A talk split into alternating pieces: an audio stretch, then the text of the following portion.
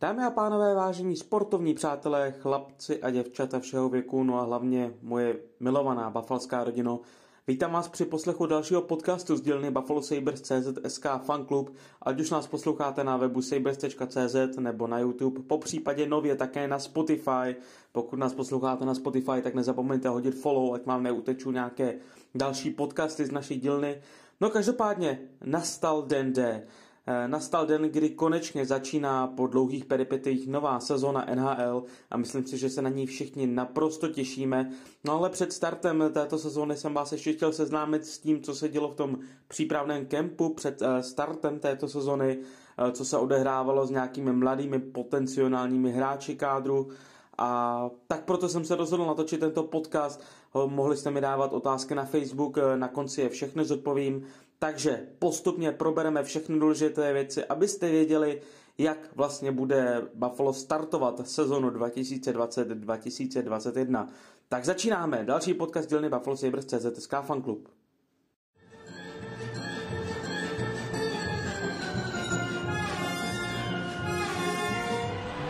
on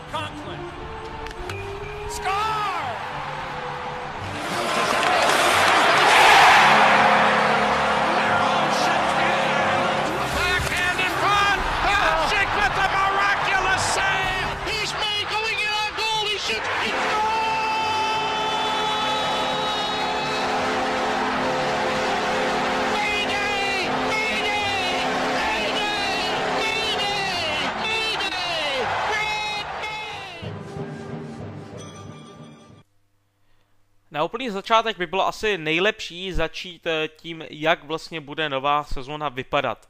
Eh, protože nebude to klasická sezona, to je jasné už vzhledem k tomu, že se startuje až v polovině ledna.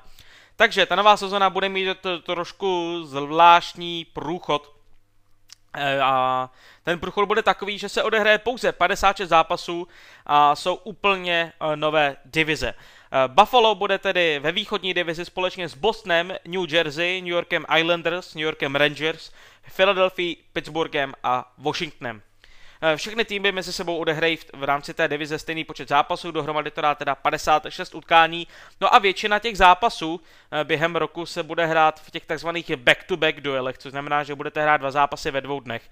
Eh, že to může působit problémy, k tomu se dostaneme ještě v následujících minutách tohoto podcastu, ale k tomu představení nepokračuje ovšem to následné playoff uh, nějak dále mezi konferencemi, ale pokračuje to stále v té divizi.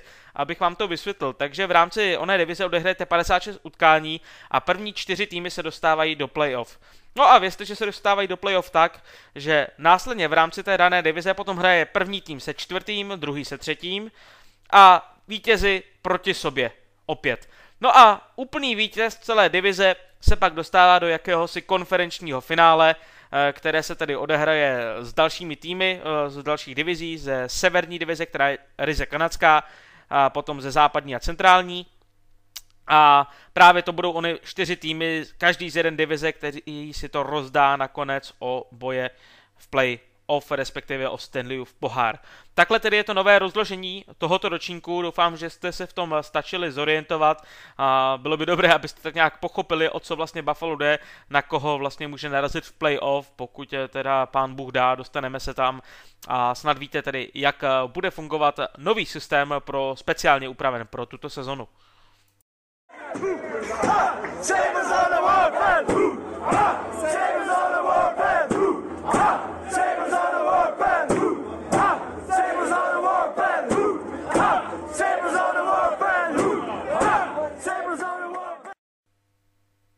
Než ale začneme se sestavou Sabres před začátkem této sezony, respektive s jakou sestavou vstupovalo Buffalo do tréninkového kempu, tak bych nejprve raději se ještě na chviličku zastavil u mistrovství světa juniorů do 20 let, protože tohleto mistrovství světa juniorů bylo pro oko bafalského diváka, řekl bych, nejlepší za minimálně posledních 10 let. Bafalským hráčům se tam opravdu dařilo a nebyl jediný hráč, který by tam nějak pabírkoval. Opravdu všichni hráči splnili to, co se od nich očekávalo, a to ne na 100%, ale na 150%. Začněme Ryanem Johnsonem, vítězem eh, tohoto mistrovství světa juniorů. Jak jsem říkal před začátkem eh, toho mistrovství světa, pokud jste poslouchali tento podcast, tak Ryan Johnson tam nevstupoval úplně v pozici, kdy byl nějakým eh, lídrem týmu a očekávalo se, že nebude dostávat tolik minut na zápas, nějakou velkou minutáž, okolo nějakých 15 minut se čekalo na začátek, jenže Ryan Johnson podával velmi stabilní výkony, potvrdil to, co o něm víme, že je to perfektní bruslař. Pokud jste viděli nějaké zápasy Ameriky a všímali jste si Johnsona, tak jste museli vidět ten jeho pohyb na ledě, který je opravdu excelentní. No a k tomu všemu Ryan Johnson eh, v sedmi zápasech dal gól, na tři další přihrál, eh, měl plus minus na plus pěti, takže opravdu velmi dobré statistiky. No a vlastně to svědčí o tom, že na konci turnaje se Ryan Johnson posunul skoro až na 20 odehraných minut, takže opravdu skvělá práce od Ryana Johnsona, eh, který nadmíru splnil ta svá očekávání, se kterými šel do toho turnaje. Trošku jsem se bál, jestli se nezalekne nějakého většího turnaje, protože pro něj to přece nebylo poprvé, co se takto ukázal mezi takto dobrými hráči na takové úrovni, protože předtím nehrál žádný takovýto velký turnaj. Teďka se tam dostal a hnedka si s tím poradil, myslím si, že velmi dobře. Nebude to nikdy back v Buffalo, který by byl asi v první lajně, eh, v prvním obraném pádu a dělal tam buch ví co, ale stabilní, naprosto jistý back do druhé, třetí, do druhého, třetího obraného páru si myslím, že z něj naprosto jednoznačně vyrůstá a tenhle turnaj mu hodně pomohl. Takže to je vše, co se týče Ryana Johnsona. Pojďme dál, podíváme se na JJ Peterku. Pokud jste sledovali zápasy Němců, tak vás musel Peterka bavit. Ano, Jason, J, uh, John Jason Peterka těžil ze spolupráce s Timem Štyclem, to je pravda, Tim Štycle byl jasně nejvýraznějším hráčem Německa, jenže ono je také umění hrát s někým dobrým. Vždycky to úplně nejde a je to vidět v podstatě v kádru Buffalo, kdy sice se někdo k Eichlovi třeba tam jako naprdne, ale přece jen ty výkony nejsou úplně ideální, ale JJ eh, Peterka hrál naprosto skvěle s Timem Štyclem a velmi často na něm bylo vidět, že on sám tvoří tu hru a on sám chce přihrávat Peterkovi, vždy tam měl na tom turnaji asi uh, tři přihrávky pro Peterku, naprosto nádherné, kdy on sám vybojoval puk šel s ním dopředu, potom přihrál, Pet, eh, potom přihrál mu skoro do prázdné branky. Takže práce JJ Peterky na turnaji na šampionátu byla naprosto skvostná. Za pět odehraných utkání dal Peterka čtyři góly, k tomu přidal šest asistencí. To všechno v týmu, který byl um, lámán koronavirem, nevím, jestli jste eh, turnaj sledovali či nikoliv, ale vězte, že uh, Němci hráli první tři zápasy v podstatě asi ve 13 lidech, uh, ve tři, s 13 bruslaři, protože měli zbytek kádru v karanténě nastupoval v podstatě Peterka se Štyclem neustále, ale dokázali to eh, poměrně dobře ubojovat dostali jedinou nálož od, eh, od týmu Kanady, tam dostali 16 branek, ale to se není čemu divit, protože opravdu toho měli plné zuby, předtím odehráli vyrovnaný zápas s Finama, který zvládli velmi obstojně, na to, že těch bruslařů bylo takhle málo. Takže práce Německa na šampionátu byla naprosto zkusná, o tom vlastně svědčí to, že se Němci poprvé v historii dostali do čtvrtfinále a obrovskou zásluhu na to má právě JJ Peterka společně s Timem Štyclem.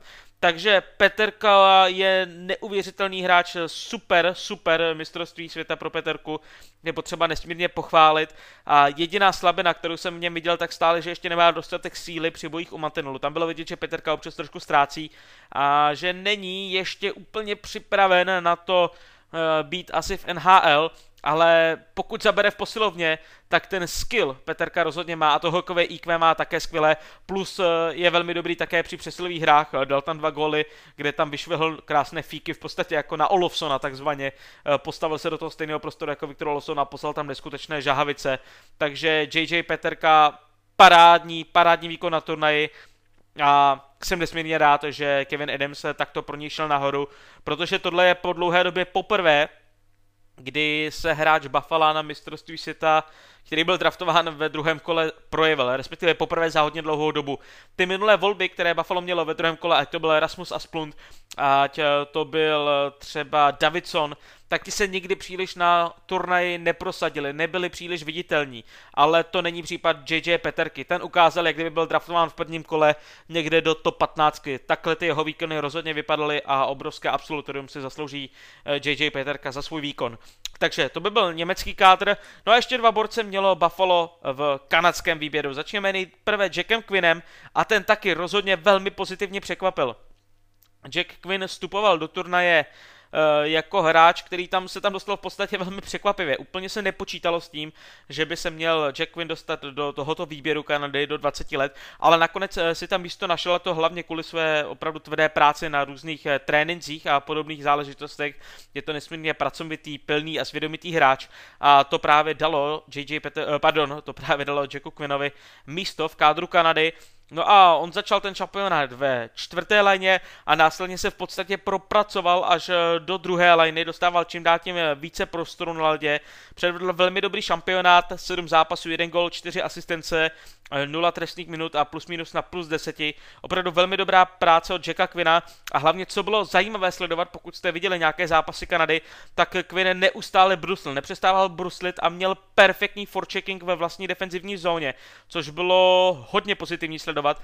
A upřímně, i když jsem neznal až tak detailně hru Jacka Quina, tak mě překvapilo, že i když je brán v podstatě jako střelec a jako nepříjemný hráč na zakončení, tak si nesmírně skvěle plnil svou defenzivní roli a byl naprosto skvěle připraven právě v té defenzivní zóně, kdy uh, chodil i na oslabení, chodil, když hrála Kanada v podstatě uh, pět v pěti bruslařích proti šesti, vlastně i z toho pramenila ta branka Jacka Quina na šampionátu, kdy sám vybojoval puk ve vlastní třetině v, při soupeřově powerplay bez brankáře, ujel Adel gol, a navíc tam měl několik naprosto skvělých přihrávek, takže Jack Widen není rozhodně jenom střelec, jak eh, původně hodně lidí zamýšlelo, ale skvělé hokejové IQ, parádní přihrávky a skvělá práce v defenzivní třetině, která u takto mladého hráče, který se prezentuje hlavně střelnými brankami, mě hodně překvapila a hodně pozitivně mě překvapila a možná právě proto eh, je Jack Quinn stále ještě na soupisce Buffalo, což je ale zase věc, ke které se ještě, ke které se ještě teprve dostaneme.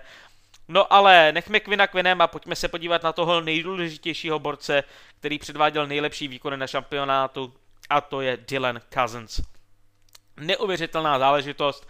Hodně mě překvapil Dylan Cousins, ale byl to za mě nejlepší hráč Kanady na šampionátu společně s brankářem Levyem.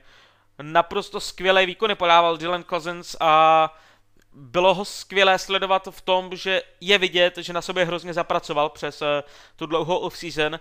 On nabral v podstatě nějaké 4 kg svalové hmoty, což je nesmírně důležité, když naberete 4 kg svalů, tak ono se to rozhodně pozná. Bylo to vidět a taky na tom šampionátu, kdy Kozens byl velmi silný na hrazení, dokázal si v klidu odstavovat hráče, ne, nedokázal se vůbec jednoduše odstavit od kotouče a když už mu někdo třeba sebral puk uhrazení, tak okamžitě ho v podstatě se snažil vybojovat zpátky. Přišel tam krásný moment v jednom utkání, kdy Kozenc byl obrán o puk, upadnul, ale ještě v leže se dokázal natáhnout po puku a vyšťouknul ten puk spoluhráči a tím založil gólovou akci, ze které potom Kanada právě sítila branku.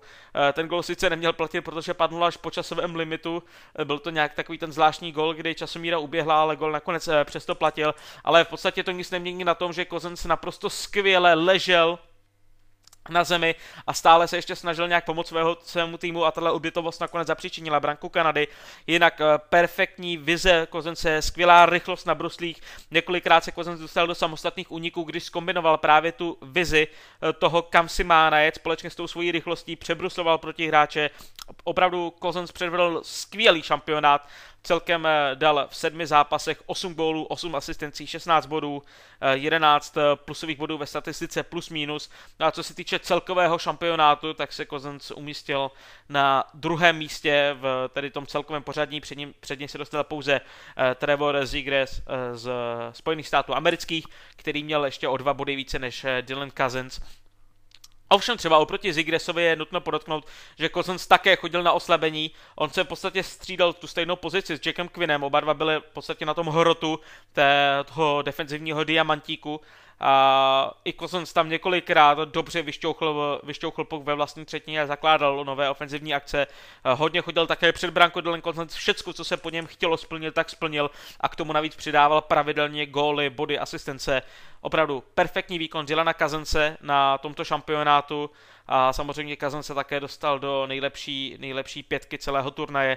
Není divu, protože opravdu předváděl skvělé výkony. Nakonec mu teda utekla ta pozice MVP turnaje, kterou dostal vítězný Trivor Zigres, ale i tak eh, si myslím, že Kazans může být rozhodně spokojený s tím, co předváděl na tomto turnaji a jenom pozitivně si může převést všechny své skily a dovednosti, které tedy nazbíral na šampionátu do kádru Buffalo. Takže to je jenom odbočka k tomu, jak vlastně to vypadalo na mistrovství světa juniorů, protože to podle mě je důležité zmínit. Ta pozitivita si myslím, že je z tohohle šampionátu opravdu obrovská. A vlastně všechno, tady to už jsou, uh, už jsou potom volby až na Ryana Johnsona, jsou to všechno volby od, uh, od uh, Kevina Adamse, respektive Jackman a JJ Peterka, Dylan Cousins je stále ještě volbu Bottrella, ale uh, je naštěstí aspoň Bottrell předvedl také několik dobrých, dobrých draftů, i když ty ostatní trošku haprují oproti, oproti jiným v těch pozdějších kolech. Ale vrátíme se k tomu podstatnému a to tedy, že Dylan Cousins, Jack Quinn, Ryan Johnson a JJ Peterka převedli všichni naprosto výborné výkony na šampionátu a jsou velkým příslibem pro Buffalo do budoucna, nebojím se to říct. Mám pocit, že všichni čtyři v budoucnu udělají tým. Podle toho, co jsem zatím měl možnost vidět, tak uh, jsem si skoro jistý, že všichni čtyři si zahrajou za Buffalo a nebudou hrát úplně druhé housle. Eh, pojďme se ale podívat na to vlastně teď, s jakou sestavou eh, vstoupilo Buffalo do toho přípravného kempu. A celkem Buffalo začalo s pěti brankáři, eh, byl tam Michael Hauser, byl tam Dustin Tokersky, Jonas Johansson, Linus Ulmark a Carter Hutton. Do toho plejáda obránců vymenuje Will Bargain, Henry Jokihariu, Jake McCabe, Rasmus Dalin, Colin Miller, Matt Irwin, Casey Fitzgerald, Matthias Samuelson, Rasmus Ristolainen, Brandon Montour, Jacob Bryson a Brandon Davidson. Eh, to je plejáda obránců, které jsme měli eh, v tom původním kádru na, eh, na prvním tréninku před uh, touto sezónou, na tom předzápasovém meetingu. No a útočníci uh, byli na tomto, tu, na tomto tréninku nebo na tomto kempu na začátku. Taylor Hall, Jack Eichel, uh, Eric Stoll, uh, Tobias Reeder, Steven Fogerty, Cody Eakin, Kyle Okposo, Samson Reinhardt, Arturo Zalainen, uh, Curtis Lazar, Zemgus Gergenson, Casey Middlestead, uh, Riley Sheehan, Jeff Skinner, Brett Murray, Victor Olson, Brandon Byro, uh, Tage Thompson a Rasmus Asplund. To je ta celá skvadra, která se tedy dostala do toho původního kempu uh, Buffalo a ze které původně ty hráči odpadávali. Ještě dodám, že v později Buffalo podepsalo uh, obránce Ryana Jonese, který působil na uh, univerzitě Nebraska, Oham, uh, Nebraska Omaha, abych to řekl konkrétně univerzitou Nebraska Omaha, uh, jinak abych jenom něco málo řekl k tomuto hráči, tak eh, obránce celkem moderního typu byl kdysi draftován ve čtvrtém kole Pittsburghem, ale nakonec jim Pittsburgh nepodepsal smlouvu, Buffalo se rozhodlo jej podepsat. Není to úplně nějaký eh, stand hráč, který by byl příliš viditelný na ledě, ale přesně je to uh, typ do nějaké třetí liney maximálně, ale nejsem si úplně jistý, zda někdy udělá tým, spíš si myslím, že ne. Mám pocit, že je to spíš hráč pro Rochester 24 letí, takže už to není úplně nejmladší hokejista Rochester ho zkusí v obraně a uvidíme, eh, jak se mu povede nebo ne, ale rozhodně na hlavní kádr Buffalo to minimálně příští dvě sezony, sezony určitě nebude. No ale, abych se vrátil tedy k tomu, jak eh, ten kemp postupně probíhal, tak tu sestavu před eh, začátkem kempu už jsem vám řekl, no a postupně to vypadalo tak, že Buffalo udělalo pár tréninků, jenže při tom hnedka prvním tréninku chyběl Jack Eichel, který měl nějaké menší zranění a proto nenastoupil do prvních třech tréninků. A v prvním tréninku se zranil také Viktor Olofsson, takže to nebylo vůbec nic příjemného. Olofsson sváděl souboj jeden na jedno s Rasmusem Dalínem a následně si trošku vrazil do branky a pochromal si ruku, takže proto potom vynechal také asi dva, tři tréninky, ale už se vrátil a už je v pořádku. No a Buffalo uh, vlastně svádělo ty první tréninky a ty liney v těch úvodních uh, trénincích vypadaly poměrně zajímavě. Vlastně to původní složení line na tom původním tréninku bylo eh, první line byl Hall, místo Eichla tam eh, koloval na centru Mittelstadt a Sheehan, napravo byl Viktor Olofsson, druhá line byla nalevo Skinner, uh, uprostřed stál a rotoval Ruotsalainen a napravo byl Sam Reinhardt. Třetí line vypadala ve složení Gergenson s Iken Okposou a čtvrtá line byla Reader Lazar Thompson.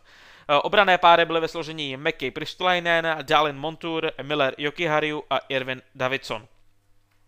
To ještě bylo v moment, kdy se k týmu nepřipojili Dylan Cousins a Jack Quinn, kteří stále ještě v té době byli na šampionátu, takže ty se, ty se k týmu připojili až později. No já bych s vámi tedy teďka chtěl projet, jak ten kemp postupně vypadal. Úplně původně totiž eh, tedy ty sestavy vypadaly takhle a teda Eichel s Olofsonem byl chvíli zranění, pak se vrátili zpět do akce. No ale eh, co se nestalo, hnedka totiž eh, v té scrimmage, která se hrála, vlastně Buffalo v rámci těch svých tréninků a předsezóní hrálo dva zápasy, takzvané té Blue and Gold scrimmage, kdy proti sobě hráli hráči Buffalo. No ale v tom prvním zápase, v této první scrimmage, v tomto tréninku, tak se zranil a to hodně ošklivě Zemgus Girgensons. Ten se špatně srazil se spoluhráčem na modré lajně, respektive spoluhráčem proti hráčem, abych byl úplně konkrétní, se spoluhráčem v jednom dresu. Srazil se na modré lajně a dostali zabrat ty podkolení vazy, které mu absolutně odešly. Zemgus Girgensons musel okamžitě na operaci, která proběhla úspěšně, ale v této sezóně si Kirgensons nezahraje. Takže to je hodně velká smula, která přišla hnedka na začátek. No a díky tomu vlastně získal smlouvu Riley Sheehan, který eh, přišel do Buffalo na ten eh, professional tryout, to znamená, že Buffalo jej podepsalo na zkoušku právě na dobu toho přípravného kempu s tím, že jej buď potom podepíše nebo ji nechá jít, no ale zranění Zemkuse Girgensonce znamenalo, že se Riley Sheehan dostal do té základní sestavy Buffalo a vybojoval se tedy místo eh, pro, pro sebe v příštím ročníku, tedy NHL. No a následně tedy uh, probíhaly další zápasy v té scrimmage, nebo respektive probíhal ten jeden zápas, následně pár dalších tréninků, pak probíhal druhý zápas, ale na ten už se nedostali hráči Brandon Byro, Steven Fogerty, Brett Murray, CJ Smith, Casey Fitzgerald, Ryan Jones, Michael Hauser a Dustin Tokarsky. Tito borci totiž byli jako první posláni do Rochesteru a s tím se vlastně počítalo. Žádné velké překvapení. Tohle byly hráči, u kterých bylo jasné, že nebudou působit Buffalo tuto sezonu. Takže toto bylo učiněno. Následně probíhala ta druhá uh, takzvaná scrimmage. No a při té druhé scrimmage už eh, ty liney vypadaly podstatně rozdílně. A důležité na těch lineách je, je potřeba zmínit, že se hodně dokázal teď propadnout Jeff Skinner. To je další zajímavý fakt, protože nějakým způsobem se prostě Jeff Skinner nelíbí Ralfu Krugerovi a Kruger opět nechal Skinnera eh, v podstatě propadnout do velkých hlubin, i když ta lajna, ve které se pohybuje, i když ta lajna, ve které se pohybuje uh, Jeff Skinner, taky je uh, poměrně zajímavá. V podstatě momentálně to vypadá tak, že první lajnu Eh, tvoří eh, Jack Eichel na centru, na levé straně působí eh, Taylor Hall a na pravé stranu, straně je Tage Thompson, který se tam vyšvihl dosti překvapivě, ale nutno podotknout, že Tage Thompson vypadal velmi dobře při, při těch scrimmagech, při těch zápasech, protože hrál velmi vyspělé, dobře se rozuměl jak s Eichlem, tak s Hallem a rozhodně nevypadalo, jako že by si měl nějak propadnout někam tím sestavením zpátky. Na úvod sezóny si myslím, že bude Thompson hrát právě jako první pravé křídlo vedle Hala a Aikla a on vlastně, myslím, myslím, že Kruger chce trošku zase rozdělit i tu ofenzivní silu, protože mu přijde podle mě asi zbytečné, aby tam spal Olofsona, kterého může narvat trošku někam jinam. Navíc Olofsonovi evidentně nesedělo to pravé křídlo, ta jeho klasická pozice, která je pro Olofsona typická ze Švédska, ale v Americe v, eh, v NHL mu zatím sedělo víc to levé křídlo a proto se to také trošku pozměnilo. Takže v tento moment vypadala, uh, vypadala druhá lajna ve složení Olofsson nalevo, stal uprostřed a napravo Sam Reinhardt. Uh, třetí lajna je ve složení Tobias Reeder, Cody Eakin a Dylan Cousins na pravé straně. A čtvrtá lajna je ve složení tedy Skinner, Lazar a Rasmus Asplund. To je trošku zvláštní propad Jeffa Skinnera, je to hodně překvapivé, ale prostě nějakého důvodu se evidentně znelíbil trenérovi Krugerovi a posadil ho opravdu až takhle hodně hluboko. Jinak, abych pokračoval s tím, jak Buffalo ještě uh, pokračovalo v těch uh, posíláních hráčů na farmu, tak vězte, že v té druhé várce, která šla na farmu a která si tedy nevybojovala místo v NHL, tak se ocitl Artu Ruotsalainen, který eh, vypadal celkem dobře, ale stále mu ještě evidentně chybí ta, bych řekl, tvrdost, co se týče tedy hry na hřišti. Uh, Ruotsalainen stále bych řekl, že ještě nemá tu dostatečnou fyzickou přípravu na to, aby se dostal do hlavního kádru, takže proto bude patrně začínat sezonu, sezonu v Rochesteru. Následně byl teda společně s Ruotsalanenem tam poslán také Andrew Oglevy, Jacob Bryson a Matthias Samuelson.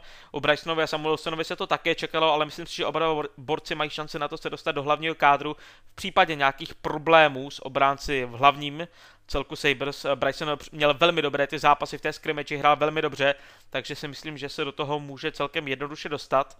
A nějakém eh, případě zranění tam asi Bryson bude jedním z prvních borců, kteří se podívají mezi hlavní tým Šavlí. No a v tom dalším eh, posílání hráčů na farmu byl Rasmus Asplund a Casey Mittelstedt a společně s nimi také obránce William Borgen, Brandon Davidson a golman Jonas Johansson. Uh, Asplund potom byl povolán hnedka zpátky, ale mám pocit, že možná sezonu začne nejspíš na té farmě. Tam ještě byl totiž problém s nějakým zraněním v tom hlavním kádru, proto se neocitl v té, eh, v té elitní léně dneska. A totiž zranění tam měl Riley Sheehan, který by měl ale být nakonec zpátky v sestavě a měl by se tedy podívat Riley Sheehan do té sestavy, kde je tedy teď Asplund. Takže Skinner, Lazar a Sheehan by měla být jedna lajna, eh, asi ta čtvrtá a ta třetí bude Reader, Eakin, Cousins. Je to opravdu bych řekl tak nějak na půl, co je třetí a co je čtvrtá lajna. A ještě tam k tomu je připraven na rotování Jack Quinn. Takže oba dva borci, kteří byli vlastně na šampionátu mistrovství světa do 20 let, jak Jack Quinn, tak eh, Dylan Cousins, tak si oba dva vybojovali svou pozici v kádru což je pro mě překvapení, hlavně co se týče Jacka Quina, ale Buffalo si ho chce nechat, chce ho zkusit a není se čemu divit, protože Ontario Hockey League, kde Jack Quinn momentálně v podstatě by měl působit, tak stále ještě nehraje, takže Quinn zatím nemá kde jinde býti, takže může alespoň trénovat s hlavním týmem a na pár zápasů si může zkusit také NHL a myslím si, že se to stane. Uvidíme, jak se Quinnovi bude dařit. Takže tohle je zatím jak tohle je zatím popis toho, jak vlastně probíhal, probíhala ta předsezónní eh, kempová fáze Buffalo a ta konečná sestava, tu vám teďka zesumarizuju znova, abyste se tom zorientovali ještě jednou v klidu v pořádku a potom přejdeme na vaše dotazy, které jste mi házeli na Facebooku.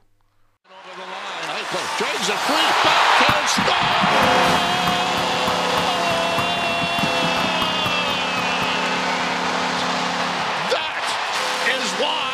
Jack Eichel is one of the premier players in this National Hockey League. Pojďme se tedy podívat na to, jak zatím vypadá sestava den předtím, než Buffalo poprvé vyjede na let v utkání proti Washingtonu Capitals. Eh, první dvě liney jsou celkem jednoznačné, ty asi začnou prostě taky, jak vypadají v tomto posledním tréninku, a to konkrétně tedy ve složení Hal, Eichel, Thompson, první linea, Olofsson, Stahl a Reinhardt, eh, druhá linea. Třetí, čtvrtá léna tam je ještě otazník, protože jsou dvě menší zranění, která zatím asi nedovolí nám úplně ukázat, jak bude vypadat sestava Šavlí v ten úvodní moment na úvodním boli. Zatím tedy eh, Reader, Eakin a Cousins, třetí léna a čtvrtá léna Skinner, Lazar a Asplund s tím, že moudří vědí a bystří znají uh, Kyla Okpousa, který není v sestavě právě proto, že má menší day-to-day zranění a proto tedy nebude moci zatím naskočit do toho uh, zápasu, nebo respektive vypadá to zatím, že nebude moci naskočit, ale je zde ještě možnost, že nakonec Ralf Kruger zítra oznámí, že Okposo bude ready. Všechno se to dozvíme až uh, tedy ráno před zápasem, vzhledem k tomu, že tento podcast natáčím den předtím, než uh, ho zvládnu vydat, což znamená 13. ledna, tak eh, netuším, jaká bude situace Kyla Okposa v zítřejších eh, našich odpoledních hodinách. No a kromě Kyla Okposa také chybí Riley Sheehan, který má také menší zranění. On eh, fungoval s tou dvanáctkou, ale nezapojoval se tolik do toho dění právě vinou nějakých menších zranění. Nechtěl ho Buffalo úplně odrovnat, takže proto není také v sestavě Riley Sheehan a uvidíme, zda třeba neznahradí Sheehan Rasmusa Asplunda, který je vlastně oficiálně v kádru Rochesteru a pokud by měl hrát ten první zápas, tak by ho muselo Buffalo zítra povolat do hlavního celku. Co se týče obraných párů, tak vězte, že obrané páry fungují momentálně ve složení eh, Colin Miller a Henry Jokihariu, Jake McCabe a Rasmus Ristolainen a Rasmus Dalin a s ním Brandon Montour. S tím, že první obraný pár byl veden jako Dalin Montour, McKay Bristolainen a Miller Jokihariu se střídali tak nějak zhruba stejně, ve stejném poměru, ale spíše McKay Bristolainen druhý obraný pár a Miller Jokihariu třetí obraný pár.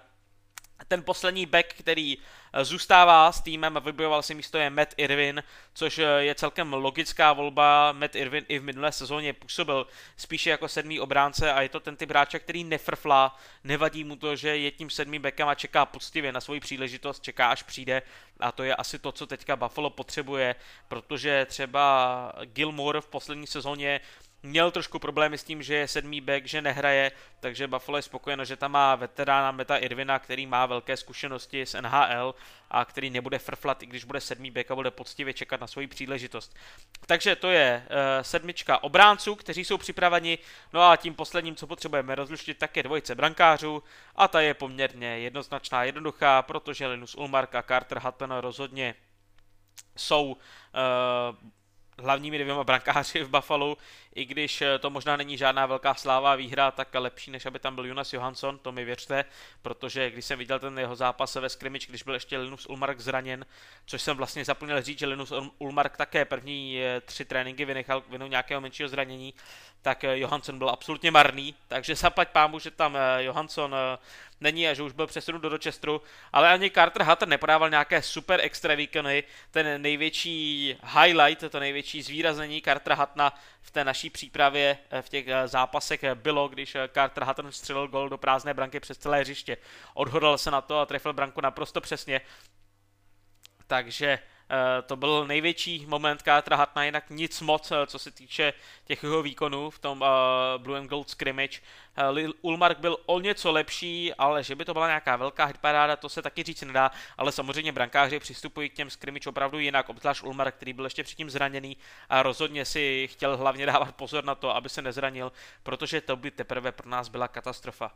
Takže tak to tedy vypadá uh, sestava Buffalo pro příští ročník. Zatím tedy jsou v ní oficiálně tito muži ještě jednou. Uh, Jack Eichel, uh, Taylor Hall, Tage Thompson, Victor Olofsson, Eric Stahl, Sam Reinhardt, Jeff Skinner, Curtis Lazar, Tobias Reeder, Cody Eakin, Dylan Cousins, uh, Colin Miller, Henry Jokihariu, Jake McCabe, Rasmus Hirstalainen, Rasmus Dalin, Brandon Montour, Carter Hutton, Linus Ulmark, Riley Sheehan, Kyle Okposo a Jack Quinn. To je věc, kterou ještě chci probrat úplně nakonec, protože Jack Quinn je oficiálně v hlavním kádru Sabres, ale trénuje v podstatě s těmi chlapci, kteří jsou přeřazeni do Rochesteru. Rochester se zatím stále ještě nesešel, protože ta sezona začne Rochesteru podstatně později, ale tahle ta grupa hráčů, kteří nejsou v hlavním kádru Sabres, eh, funguje pohromadě, tak aby zaprvé nenakazila COVID-19 tu hlavní partu hráčů, hráčů hlavního kádru Buffalo, a zároveň nějak byla připravena v moment, kdyby se náhodou, nedej bože, někdo zranil, něco stalo, někdo z té grupy musel naskočit. Takže všichni tyhle kluci, jako Arturu Alcalainen, Andrew Foglevý, Oglevý, Steven Fogarty a tak dále, ti jsou v Buffalo, trénují, ale trénují v jiné tréninkové skupině než hlavní tým Sabres. No a Jack Quinn trénuje s touto skupinou, což je trošku zvláštní, protože oficiálně je v hlavním kádru Sabres, ale ale trénuje s těmi kluky, kteří jsou v podstatě v Rochesteru a je to v podstatě z toho důvodu, že zatím asi Buffalo neplánuje Jacka Quina zahrát, Uh, protože asi mu chce dát ještě chvíli čas na aklimatizaci. Samozřejmě ho může vytáhnout, ale nemůže ho poslat do Rochesteru právě díky tomu, že je Jack Quinn hráčem uh, CHL a konkrétně tady Ontario Hockey League a tam má prostě ty pravidla nastavené s NHL tak, že nemůžete hráče vzít z Ontario Hockey League a dát ho do Rochesteru. Takhle to prostě nefunguje. Ten hráč musí jít buď přímo do NHL nebo se vrátit do Ontario Hockey League, dokud mu není, dokavať mu není uh, 21 let, pokud se nemýlim. Takže takto jsou ta pravidla nastavená. Proto tedy zatím Jack Quinn netrénuje s hlavním týmem, trénuje s těma klukama z Rochesteru, ale je připraven se případně podívat uh, mezi hlavní porce u kádru Sabres a myslím si, že by se tak klidně mohlo stát, protože eh, ty jeho víkendy nebyly vůbec špatné a proč by ho Buffalo neskusilo v nějaký moment, kdy se třeba nikomu nebude na začátku sezóny dařit, někdo se nedej bože zraní, tak eh, Quinn je alternativou, má 9 zápasů na to, aby si NHL vyzkoušel, tak proč to neudělat? Eh, možná, že by bylo škoda nevyužít Jacka Quinna v hlavním dresu Sabres a neskusit jej v tom největším hokeji. Takhle tedy vypadá sestava Buffalo. Já zakončím tady tu část. Doufám, že se vám tato část líbila, že jste informovaní o tom, v jakém složení Šavle nastoupí proti Washingtonu Capitals. No a teďka se pojďme podívat na vaše dotazy, které jste nám psali na Facebooku. Oh, Victor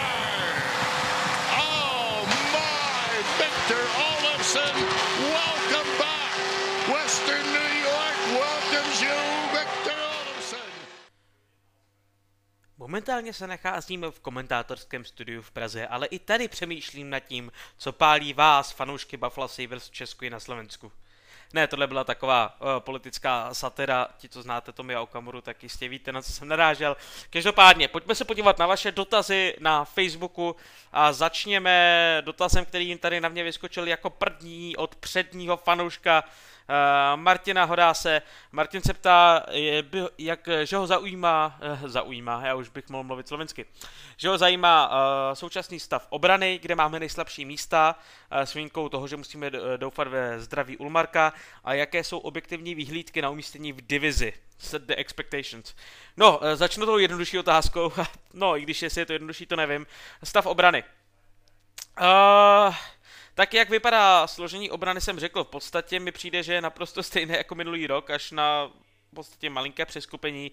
Miller, Miller Yoki, Harry, McKay, Pristolainen, Dalen Montour. Uh, řekl bych, co se rozhodně obrany týče, tak eh, Matt Irvin, který tam je jako sedmý back, tak je rozhodně posílením už jenom z toho důvodu, že je to zkušený veterán, který bych řekl, že v případě, eh, že se něco pokazí, anebo v případě, že budeme potřebovat hrát více ze zadu, více defenzivně jistě, tak přijde na plac a odvede si svoji práci naprosto, naprosto v pořádku. Takže to je myslím, že posílení, protože minulé, minulé sezóně John Gilmour byl spíše tím ofenzivnějším backem a těch jsme měli přehršel a nebylo to podle mě úplně to pravé ořechové. No ale každopádně, co se týče složení obrany, eh, na Dalina byly opět obrovské, obrovské eh, reference směrem nahoru s tím, že eh, se opět nesmírně zvedl, že hraje opět o parník lépe, než hrál minulé sezóně, což je jedině dobře. Ristolainen bohužel vypadal v kempu tragicky. McCabe otázka, ten myslím, že bude hrát stabilně to, co McCabe umí, jenže se trošku opět bojím toho jeho složení s Ristolainenem, protože mám pocit, že tohle už se Buffalo pokouší nějakých eh, sedm let po sobě a furt to nějak úplně nevychází. Uh, Miller Yuki Haru bude podle mě dobrá dvojice, Miller si myslím, že se trošku aklimatizoval, minulé sezóně to nebyl úplně oblíbenec Ralfa Krugera, ale letos se, eh, se asi nebojím toho, že by to měl Miller nějak více či méně kazit. Takže jediný problém vidím ve dvojici, ve dvojici Meky Pristolainen, které se opravdu bojím a jsem zvědavý, jak to bude vypadat a po případě, jestli nepřijde nějaký eh, rychlý pokus o trade, pokud by opravdu Ristolainen hrál nějak tragicky, to je opravdu otázka. Samozřejmě Ristolainen se dokáže nabudit, pokud jste viděli jeho fotku, jak vypadá před sezónou, tak to je opravdu hotový D'Artagnan, to je, to je strašný finský mušketýr.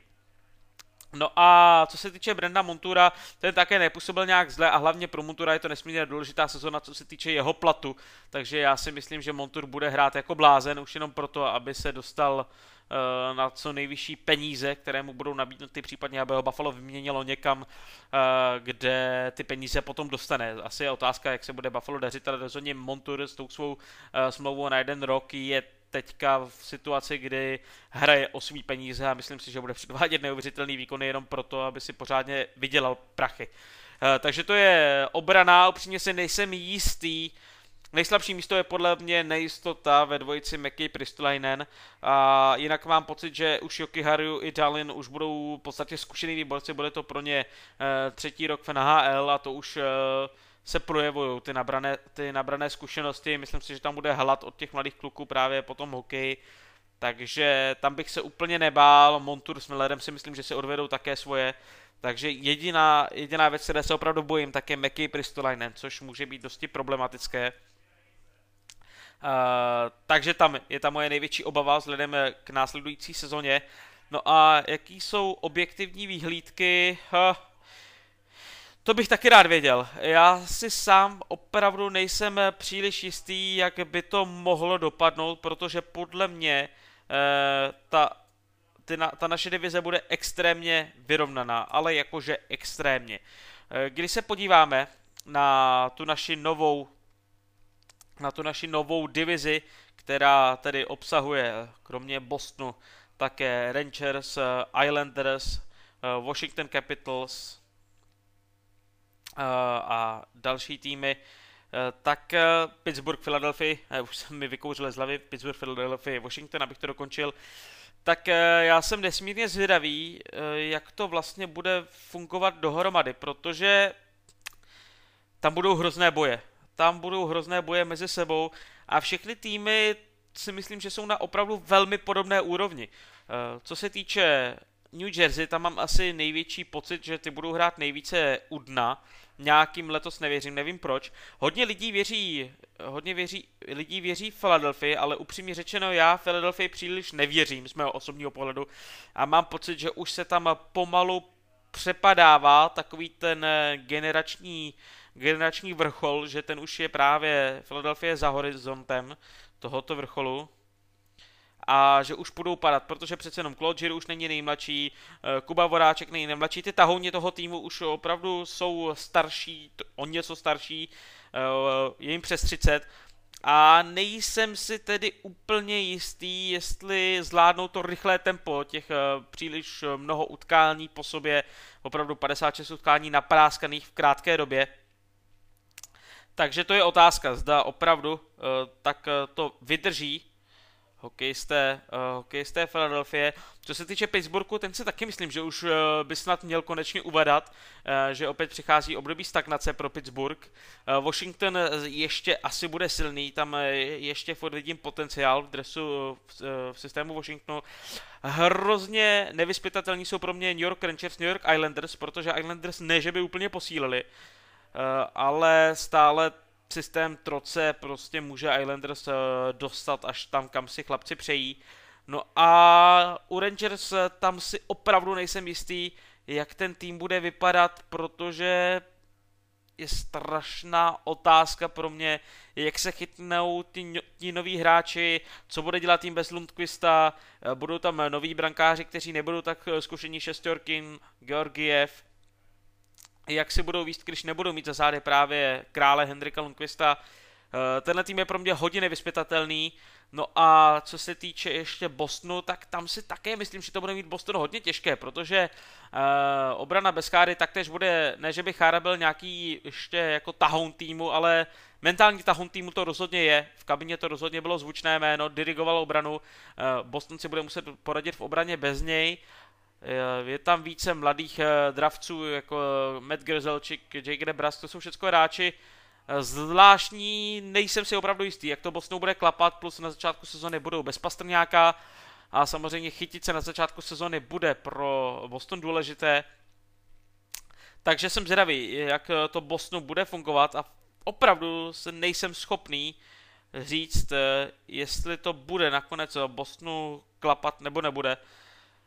Takže pro mě je nesmírně těžké tedy odhadnout, jak eh, to nakonec eh, všecko dopadne. A který tým nakonec eh, si teda vybojuje pozice v playoff nebo ne. Abych si to teďka typnul, a pokud bych měl být optimistický ve svém typu, tak bych řekl, že vyhraje divizi Washington, druhý Druhý budou Islanders, třetí bude Buffalo, čtvrtý Boston. To je optimistický typ. S tím, že teda dávám dolů Rangers, Islanders, Philadelphia, Pittsburgh. No. Jsem hodně optimistický, uh, hodně optimistický asi, ale opravdu budou to těžké boje. Budou to, uh, pardon, ne Islanders, nedávám dolů, už jsem se do toho zamotal. Uh, dávám dolů uh, Devils, abych byl přesný. Uh, ale myslím si, že ta naše, eh, naše východní divize bude nejvyrovnanější ze všech těch divizí. Mám pocit, že jinde jsou ty rozdíly podstatně, podstatně markantnější a u nás to bude hodně tuhý boj do posledního kola. Takže můj tip na, teda na divizi, optimistický tip je teda Washington, Islanders, eh, Sabres a Bruins. Ten negativní typ, eh, neoptimistický typ je Washington, Washington Islanders, Flyers a Bruins. tak doufejme, že ty Flyers se vyřadíme, že se naplní ta predikce, kdy jim tolik nevěřím a že se dostaneme předně. A samozřejmě, ale to je predikce, ale obrovskou roli v této sezóně budou hrát zranění. To bude alfa omega celé sezony a to jestli se týmu zraní nějaký hráč nebo ne, protože v tom krátkém sledu to bude strašně moc zápasů a pokud se zraní nějaká superhvězda, tak bude strašně těžké nahradit tyto hráče. Takže to je první otázka Martinova. Pojďme dále. Otázka Vencestacha. Je nějaké hodnocení našich mladých kluků snažících se o A tým, jako Thompson, Casey, Viktor Olofsson, Arturo Celenen, Dylan Cousins a další sobrany, jaké jsou plány na tuto sezonu s Ukopeka Lukonem, a hodnotil nějak předsezonní složení týmu Adams či Krugera a avizovali snahu posílit nějaké posty nebo spokojenost. Co se týče Adamse či Krugera, oba dva byli spokojení, oni ty závěrečné komentáře ještě budou zítra úplně před eh, zápasem, ale jinak panovala spokojenost na tréninku, nebyly tam žádné, žádné výtky k žádným hráčům, jenom ten Skinner se propadl, ale nebylo k tomu nic řečeno. Eh, Kruger jenom řekl, že to prostě chce rozvrstvit, ale prostě tam má evidentně nějaký problém, co se týče, co se týče Skinnera překvapil celkem eh, Sheehan, který právě tady nakonec smlouvu podepsal, ale jinak eh, bylo všechno v pořádku, co se týče té předsezonní přípravy. Kruger je motivátor a bude se snažit tým namotivovat a myslím si, že tahle krátká sezona je právě sezona, kdyby se mohlo Krugerovi dařit, protože on je ten typ takového turnajového kouče, alespoň co se týče toho, toho motivačního procesu, toho coachingu v tomhle tom kratším sledu. Tady si myslím, že by mohl být Kruger velkou výhodou celku Buffalo, ale Buffalo se potřebuje celkem brzy chytit, aby, aby neznikla zase nějaká ponurá nálada, kterou už by Kruger dostával eh, těžko nahoru.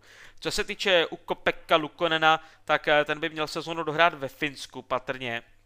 Ještě je otázka, zda eh, nakonec zůstane v tom Finsku, anebo zda ho pošlou do Rochesteru. Zatím tedy Ukopeka Lukonen zůstal ve Finsku, nepřipojil se k týmu s tím, že stejně eh, Buffalo ho určitě nechtělo dávat eh, k hlavnímu celku tuto sezonu, chce s ním jednat opatrně, aby se opravdu vyvinul tak, jak potřebuje, nechtějí uhnat a zrychlit přílišně ten jeho proces vývoje eh, brankářský takže současně zůstává Ukopeka Lukonen ve Finsku a je otázka, když začne eh, kemp Rochesteru, zda Lukonen nakonec nepřemístí do Rochesteru, uvidí se, jak to všechno bude s covidem a tam si myslím, že je to spíše otázka těch covidových záležitostí, než teda uh, Lukonena. Kdyby všechno bylo úplně v pořádku, tak asi Lukonena stáhnou uh, z Finska a pošlou ho do Rochesteru, ale když tam budou nějaké problémy, tak radši nechají Lukonena, aby dochytil v klidu sezonu mezi profesionály ve Finsku a ta finská liga na tom není vůbec špatně. Eh, co se týče hodnocení mladých kluků, tak teď Thompson, to už je jasné, že když si ten kluk vybojoval ten, eh, tu svoji pozici v první laně, tak je vidět, že se mu opravdu dařilo a je to pravda. Thompson nehrál dobře, přestal dělat ty své úžasné toadregy, jak eh, často je dělá.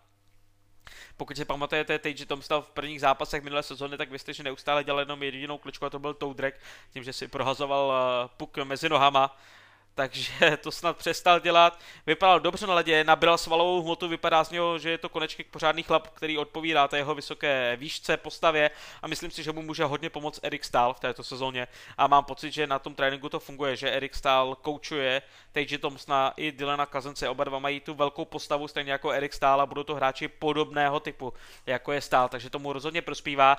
Ani Casey Middlestead neměl úplně špatnou tu přípravu, v těch skrimičích nehrál vůbec špatně, měl lepší pohyb, ale furt to nestačilo. Na hlavní tým furt tam je něco, co se Krugerovi nelíbí a není tam úplně pro něj prostor, protože kdybyste Mittelsteda hodili do čtvrté liney, tak ho zabijete. Uh, on potřebuje hrát více, potřebuje se dostat do nějaké pohody a to se prostě nedostane ve čtvrté lajně, omlouvám se s Lazarem a Okpousem. Takže to je tedy věc eh, ohledně Caseyho Middlestata, ale ještě bych ho úplně nezatracoval. Viktor Olson vypadal velmi dobře potom v těch scrimmagech, nádherně. I opět na Manťáku mi přišel, že zesílil, že hrál podstatně lépe na Manťáku, ale možná je to tím, že se nehrálo tak důrazně právě v té scrimmage, i když ten druhý zápas v té scrimmage už byl opravdu celkem uh, koukatelný, vypadalo to jako reálný zápas, takže Olson si tam radil velmi dobře na mantinelu. Myslím si, že opět při, posílil, co se týče nějaké svalové hmoty. Eh, zabral asi v posilovně. Jsem zvědavý, jak se to projeví v té základní sezóně. Střela stále dobrá. Myslím si, že se ale stává víc takovým tím all-around hráčem. Že bude více platný obecně eh, na hrací ploše a nebude to už jenom ten hráč hlavně na přesilovky, ale že bude platný i v základní normálně části. A ta lajna, která je ve složení teďka Olofsson, uh, Olofsson stále Reinhardt by myslím, že mohla fungovat, protože Reinhardt je ten mozek, Olofsson je střelec a stále je takový ten hráč, který chodí před tu bránu, doklepává, uh, získává, strhává na sebe pozornost, získává puky, uhrazení, takže tahle line si myslím, že by nemusela být vůbec špatná, co se týče tady vstupu do sezony. No a co se týče Arturo Celajna, ten také hrál velmi slušně, je velmi rychlý, vypadal dobře při těch skrimečích, ale jak jsem říkal už eh, předtím v podcastu, tak mu chybí zatím ta ofenzivní síla na puku, a asi ještě není připraven po té fyzické stránce na NHL. Šikovnost ale rozhodně má. No a kdyby se třeba zranil kdyby se třeba, nedej bože, zranil Olofsson, tak si myslím, že přijde do Solanen už jenom kvůli tého palbě na přesilovkách. To je v podstatě opravdu Olofsson 2.0, co se týče přesilových her a to Solanen potvrzoval ve finské nejvyšší soutěži. Takže tam bych viděl Arturu Solanena, pokud by se, nedej bože, něco stalo Olofssonovi, takže ho nahradí a bude na těch přesilovkách a pokusí se ho nahradit i na hrací ploše, což asi nedokáže tak dobře, protože Olofsson se opravdu zlepšil, udělal velký progres, ale možná do čtvrté liney Rolca Linena s tím, že uh, nahradí uh, Olofsona na přesilových hrách. No a co se týče Dylana Cousinse, tak Dylan Cousins uh, si myslím, že se posune. On by začne, myslím si, že udělá debut v hlavním týmu, začne ve třetí léně a mám pocit, že by se klidně mohl posunout na místo Tage Thompsona, pokud by náhodou Thompsonovi ty první zápasy nešly.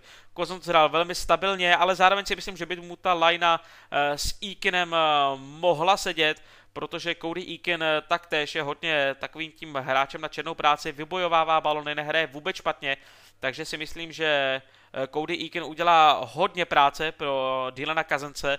Navíc Kazence taky není líný na krok, ale Tobias Reader to samé. Jsou tu takový všichni tři hráči velmi pracovití a myslím si, že tahle linea by mohla dělat obrovské problémy uh, hráčům soupeře, protože nikdo z těchto tří hráčů nevynechá jediné střídání. Všichni budou hrát na doraz No a to by mohlo být je alfou a omegou v tomto zápas, eh, v těch zápasech a tím X-faktorem pro tuto třetí lineu. Jsem velmi zvědavý, jak se tato line bude prezentovat na, na hřišti v prvních minutách, protože mám k ní zajímavé očekávání a myslím si, že by mohla být dost nebezpečná a mohla by zlobit soupeře.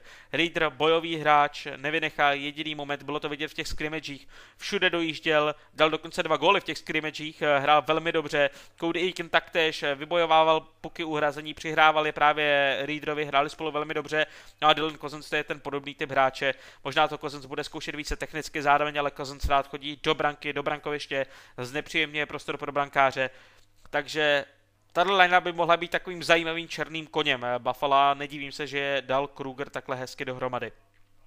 To je tedy, abych odpověděl na dotaz eh, Venci Stacha.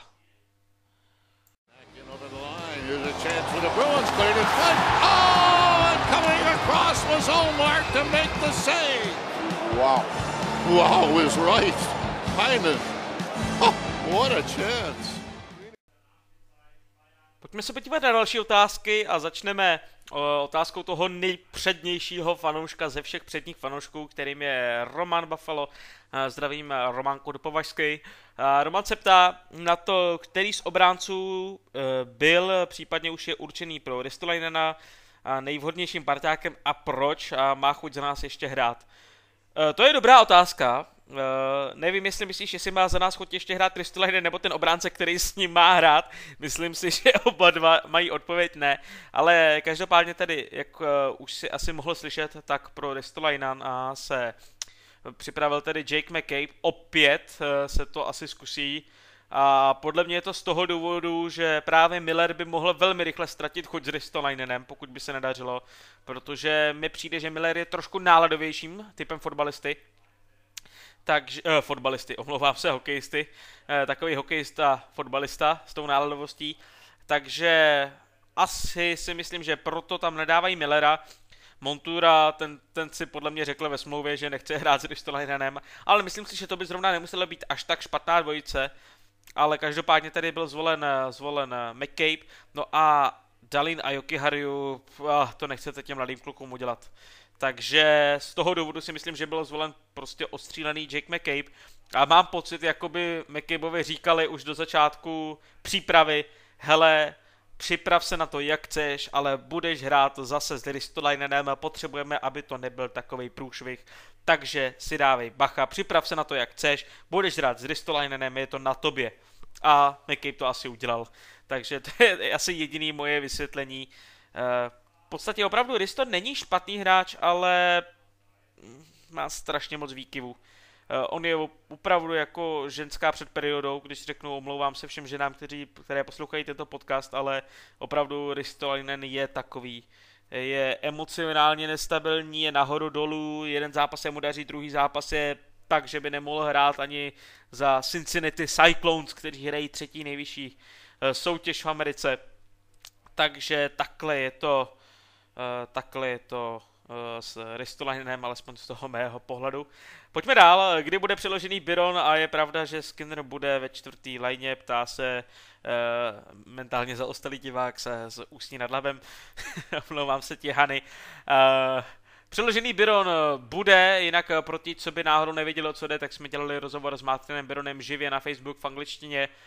A já jsem se slíbil, že to přeložím, bohužel, nebo bohutík jsem byl trošku povýšen v práci, takže té práce mám teďka podstatně více a to překládání mi zabírá strašně moc času, je to hrozně zdlouhavý k tomu udělat ty titulky, ale bude to, uh, bude to, no, nevím kdy, ale bude. Do konce sezóny to stihnu. A co se týče Skinnera ve čtvrtý léně, ano, je to pravda. Uh, to si asi už mohlo slyšet podle toho, co se děje. Jsem opravdu zvědavý, jak ta sága se Skinnerem dopadne. No a pokud jste náhodou to neslyšeli, tak vězte, že Jason Butterill, náš bývalý generální manažer, byl zvolen jako asistent generálního manažera uh, v Seattle Seahawks. A já mám takový pocit, že by se klidně mohlo stát, že by se nakonec Kevin Adams a Jason Butterill nějak dohodli a eh, Jeff Skinner by šel do Seattle eh, v tom expansion draftu. Tohle by se klidně mohlo stát a ani bych se tomu příliš nedivil, protože Seattle bude mít v dispozici velký počet prostoru pod uh, platovým stropem, to si myslím, že tam bude Seattle úplně v pohodě v těch prvních dvou, třech sezónách a jestli to chtějí postavit na Skinnerovi, klidně si myslím, že můžou. Myslím si, že by to nemuselo vadit. Ten tým by měl být na začátku poměrně dost peněz, takže si myslím, že by Skinner klidně mohli do Seattle, ale to je hodně brzká spekulace. Uvidíme, v jaké formě zastihne Skinnera začátek sezony, ale zatím tedy zůstává opravdu až ve čtvrté léně a bude dostávat eh, šance na přesilové hry. Po případě je také možnost, že pokud se nepovede Thompsonovi, tak ho prdnou eh, do té první lajny, nebo to přehodí, že posunou Olofsona tedy na to pravé křídlo místo Thompsona a Skenner bude hrát na levém křídle se Stálem a Reinhardtem, jako to bylo na začátku přípravného kempu. Myslím si, že takovéhle varianty jsou ve hře, ale je otázkou, zda to tak opravdu bude nebo ne. Co se týče e, dalšího otázku od Marka Křena, ten píše, že je Ulmark výborný golman, podle mě záleží hlavně na PK defenzivě týmu a hlavně obráncích. E, jak tedy hodnotíš novou PK jednotkou proti naší East konkurenci? Bohužel bez Grga ten bude chybět. Obrana je podle mě důvod, proč dává Uh, proč dává Simura stranou, musí začít makat. Ano, Simura Skinnera. A, a co obrana v obraně? Docela bych rád viděl Irvina v akci, pokud poteče Miller nebo Monter.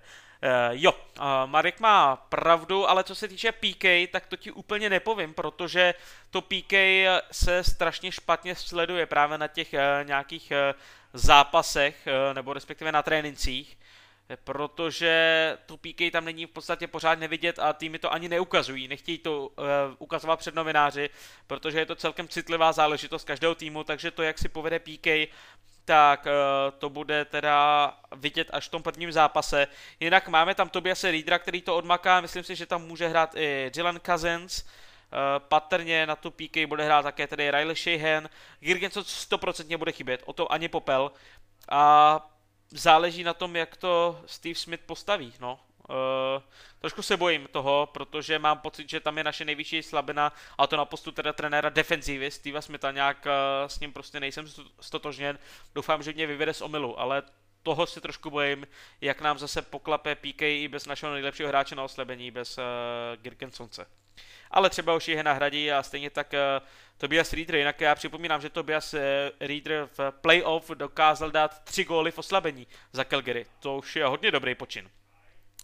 No a teďka dotaz na naše eh, na naší brankářskou dvojice Davida Hamrlíka, jestli bude v divi- naší divizi konkurenceschopná uh, Baborať, to bych taky rád věděl.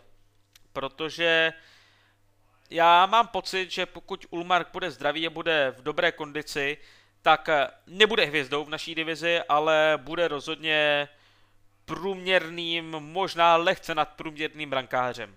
Takhle si myslím, že eh, Ulmark by měl být v pohodě. Problém ale je, eh, a to se dostávám k úplnému začátku tohoto podcastu, že se bude hrát hodně těch takzvaných back-to-back zápasů. To znamená tedy dva zápasy ve dvou dnech. V těch momentech se velmi často rotují golmani takže teoreticky by měl Carter Hutton dostávat poměrně velké množství prostoru. Ale já si nejsem přesvědčen, nejsem přesvědčen o tom, že to Carter Hutton zvládne. Toho se trošku bojím, protože eh, nelíbil se mi Carter Hutton v těch přípravných trénincích. Jinak připomenu, že on tu poslední sezonu dohrával údajně se špatnýma očima. A že měl právě nějaký problém, že nemohl vidět na jedno oko do strany. Že v podstatě byl jako ono se tomu říká snad tupozrakost, nebo nějak tak, omlouvám se, že neznám tento přesný pojem, ale v podstatě měl problém na jedno oko se dívat do úhlu, což mu dělalo, způsobovalo zásadní problémy. A, takže tohle už by mělo být v pořádku, Hatton byl s tímto na operaci, mělo by to být všechno v pohodě, ale chvíli, chvíli mi to vypadá, že ty oči furt nejsou úplně v cajku. Takže, no, bojím se, je otázkou, Eh, jak to bude zvládat Carter Hutton a myslím si, že stále je ve hře nějaká alternativa, že Buffalo by stáhlo nějakým tradem po nějakém brankáři během sezony, pokud by mělo mít nakročeno do playoff a ty výkony od Hutna by nebyly nějaké úplně ideální. Já si myslím, že Ulmark bude v pořádku, ale také opravdu se hodně bojím, jestli to zvládne. Eh, jestli to zvládne eh, Linus Ulmark, co se týče zdravotního stavu, protože měl problémy právě uh, už několikrát střísli a i začátek právě tohoto kempu vynechal kvůli poraněným tříslům, nechtěl se okamžitě hnedka zranit, takže těžko říci, jestli těžko říci, jestli to dokáže zvládnout uh, celou sezonu Linus Ulmark v nějakém dobrém tempu bez zranění a tohle taky bude jednou z hlavních uh, alf a omek uh, naší sezony a to, jestli se dokáže případně Hatton dostat do nějaké alespoň průměrné formy a jestli zůstane Linus Ulmark zdravý. Ty alternativy jsou podle mě, myslím, co se týče té branky takové, že je zde možnost nějakého tradu. Hodně týmů má hodně kvalitní jedničku a dvojku a mohlo by případně obětovat svého druhého brankáře, který by u nás mohl zkusit být jedničkou. A mám pocit, že takováto alternativa rozhodně je a zároveň je otázka, jestli by třeba Buffalo zkusilo Linuse Ulmarka, uh, pardon, uh, Ukopeka Lukrona, který ale stále nevím, jestli bude v tom Finsku, nebo jestli půjde do Chesteru, tam je hodně otazníků, jestli chtějí ale uspěchat právě nějaký ten jeho, ten jeho vývoj tím, že by ho už poslali do hlavního týmu, nebo jestli by dali přednost Dustinovi Tokarskému, který vlastně přišel, uh, nebo Jonasi Johanssonovi, který, říkám, v té přípravě hrál opravdu tragicky, uh, ta brankářská dvojice je opravdu hodně velkým otazníkem a musíme se modlit, aby Linus Ulmark zůstal zdravý, protože v moment, kdy zůstane zdravý, tak věřím, že to bude v pořádku. V moment, kdy ne, nastanou podle mě problémy pro Buffalo, které bude muset to hodně, hodně rychle hasit nějakým hodně velkým hasičákem. Hoří horní heršpická hospoda Hrbatý hrozen. Darlene holding it in. Takes his shot. sets up Darlene, he rips it home on the power No to úplně poslední otázkou na závěr je zde tedy dotaz, zda mají naši draftovaní hráči šanci na, na první tým na hlavní tým, tak uh, Dylan Cousins podle mě určitě Jack uh, Quinn by se mohl nějaký zápas podívat do Ačka, bude pouze na něm, jak si to uh, zvládne nebo nezvládne dokázat a vybojovat si svůj prostor. Takže to je, co se týče Jacka Quinna a Dylana Cousinse. A pokud je náhodou Peter Holly, Peter Holly, já nevím, jak to číst, přišel, uh, nebo myslel obecně naši draft class, tak si myslím, že JJ Peterka má rozhodně šanci na to dostat se eh, do NHL a možná, že bychom tam už mohli vidět příští rok. A co se týče Matea Konstantýnyho, Alberta Likasena a Jakuba Konečného, tak to jsou všechno borci, kteří to teprve mají před sebou a tam teprve ten progres uvidíme, zda bude OK, nebude OK. Zatím se nedokážu a netroufám si nějak více odhadovat, zda ano nebo ne, ale všichni tři zatím hrají celkem slušně na těch eh, svých pozicích ve svých ligách ale odhadovat si to úplně opravdu netroufám, to nechám až na budoucnosti. Ale JJ Peterka podle mě do týmu se podívá spíše dříve než později. Velmi dobrý draft za mě, alespoň. No a to je tedy už eh, ode mě asi vše, myslím si, že vás eh, všechny zdržuju příliš eh, dlouho, ale doufám, že jste se vlastně připravili a nabudili jste se se mnou na tu novou sezonu. Víte, co tak nějak od týmu Sabres očekávat, kde jsou slavá místa, kde jsou dobrá místa, co nás vlastně čeká v konferenci nebo respektive v divizi, aby byl přesný. No a teďka už je jenom na nás, že jestli budeme fandit, jestli budeme vstávat, já rozhodně v noci samozřejmě vstávám, a vstávat budu skoro na všecka utkání, protože jsem prostě blázen a doufám, že i vy nám zachováte přízeň a že zachováte přízeň také webu sabers.cz, kde budete číst články. Jinak pro tuto sezónu to plánuji tak, že ty back-to-back zápasy eh, budou mít v podstatě jedno preview a jedno review, protože bych prostě nestíhal eh, psát před každým zápasem preview a review, to se omlouvám, ale prostě už nemám takový časový fond na to, abych to zvládal. Takže ta back-to-back utkání budou mít jedno preview, jedno review, které to bude všechno zhrnovat. No a doufám, že bude také dostatečná várka informací ohledně nějakých zranění a podobných věcí, eh, po případě nějakých tradeů. Ta sezóna bude rozhodně velmi zajímavá, bude velmi rychlá, bude to v rychlém sledu a na to, jak jsme doteďka čekali na to, co se všechno bude dít a čekali jsme na tu sezonu NHL jako na slitování, tak teďka to bude pořádný ranec, který bude velmi rychle za sebou. Takže moc se na to těším, doufám, že se na to těšíte vy také. Doufám, že se vám tento podcast líbil, no a mám nějaké další nápady na to, jaké další podcasty bych eh, chtěl tvořit. Zároveň, pokud byste měli nějaké nápady vy, nebojte se mi je sem házet, já si je rozhodně promyslím, respektive nezapomeňte ty nápady házet na náš eh, Facebook Buffalo Sabres CZSK fanklub, na náš Instagram eh, Buffalo Sabres CZSK fanklub, a sledujte tady web Sabers.cz, odebírejte mě už teďka nově na Spotify a doufám, že se brzy uslyšíme u nějakého dalšího zajímavého podcastu. Mějte se krásně, no a lidičky, přeju vám pevné nervy do startu příští sezony. Budeme je potřebovat. Jsme Buffalo. Mějte se krásně a let's go Buffalo.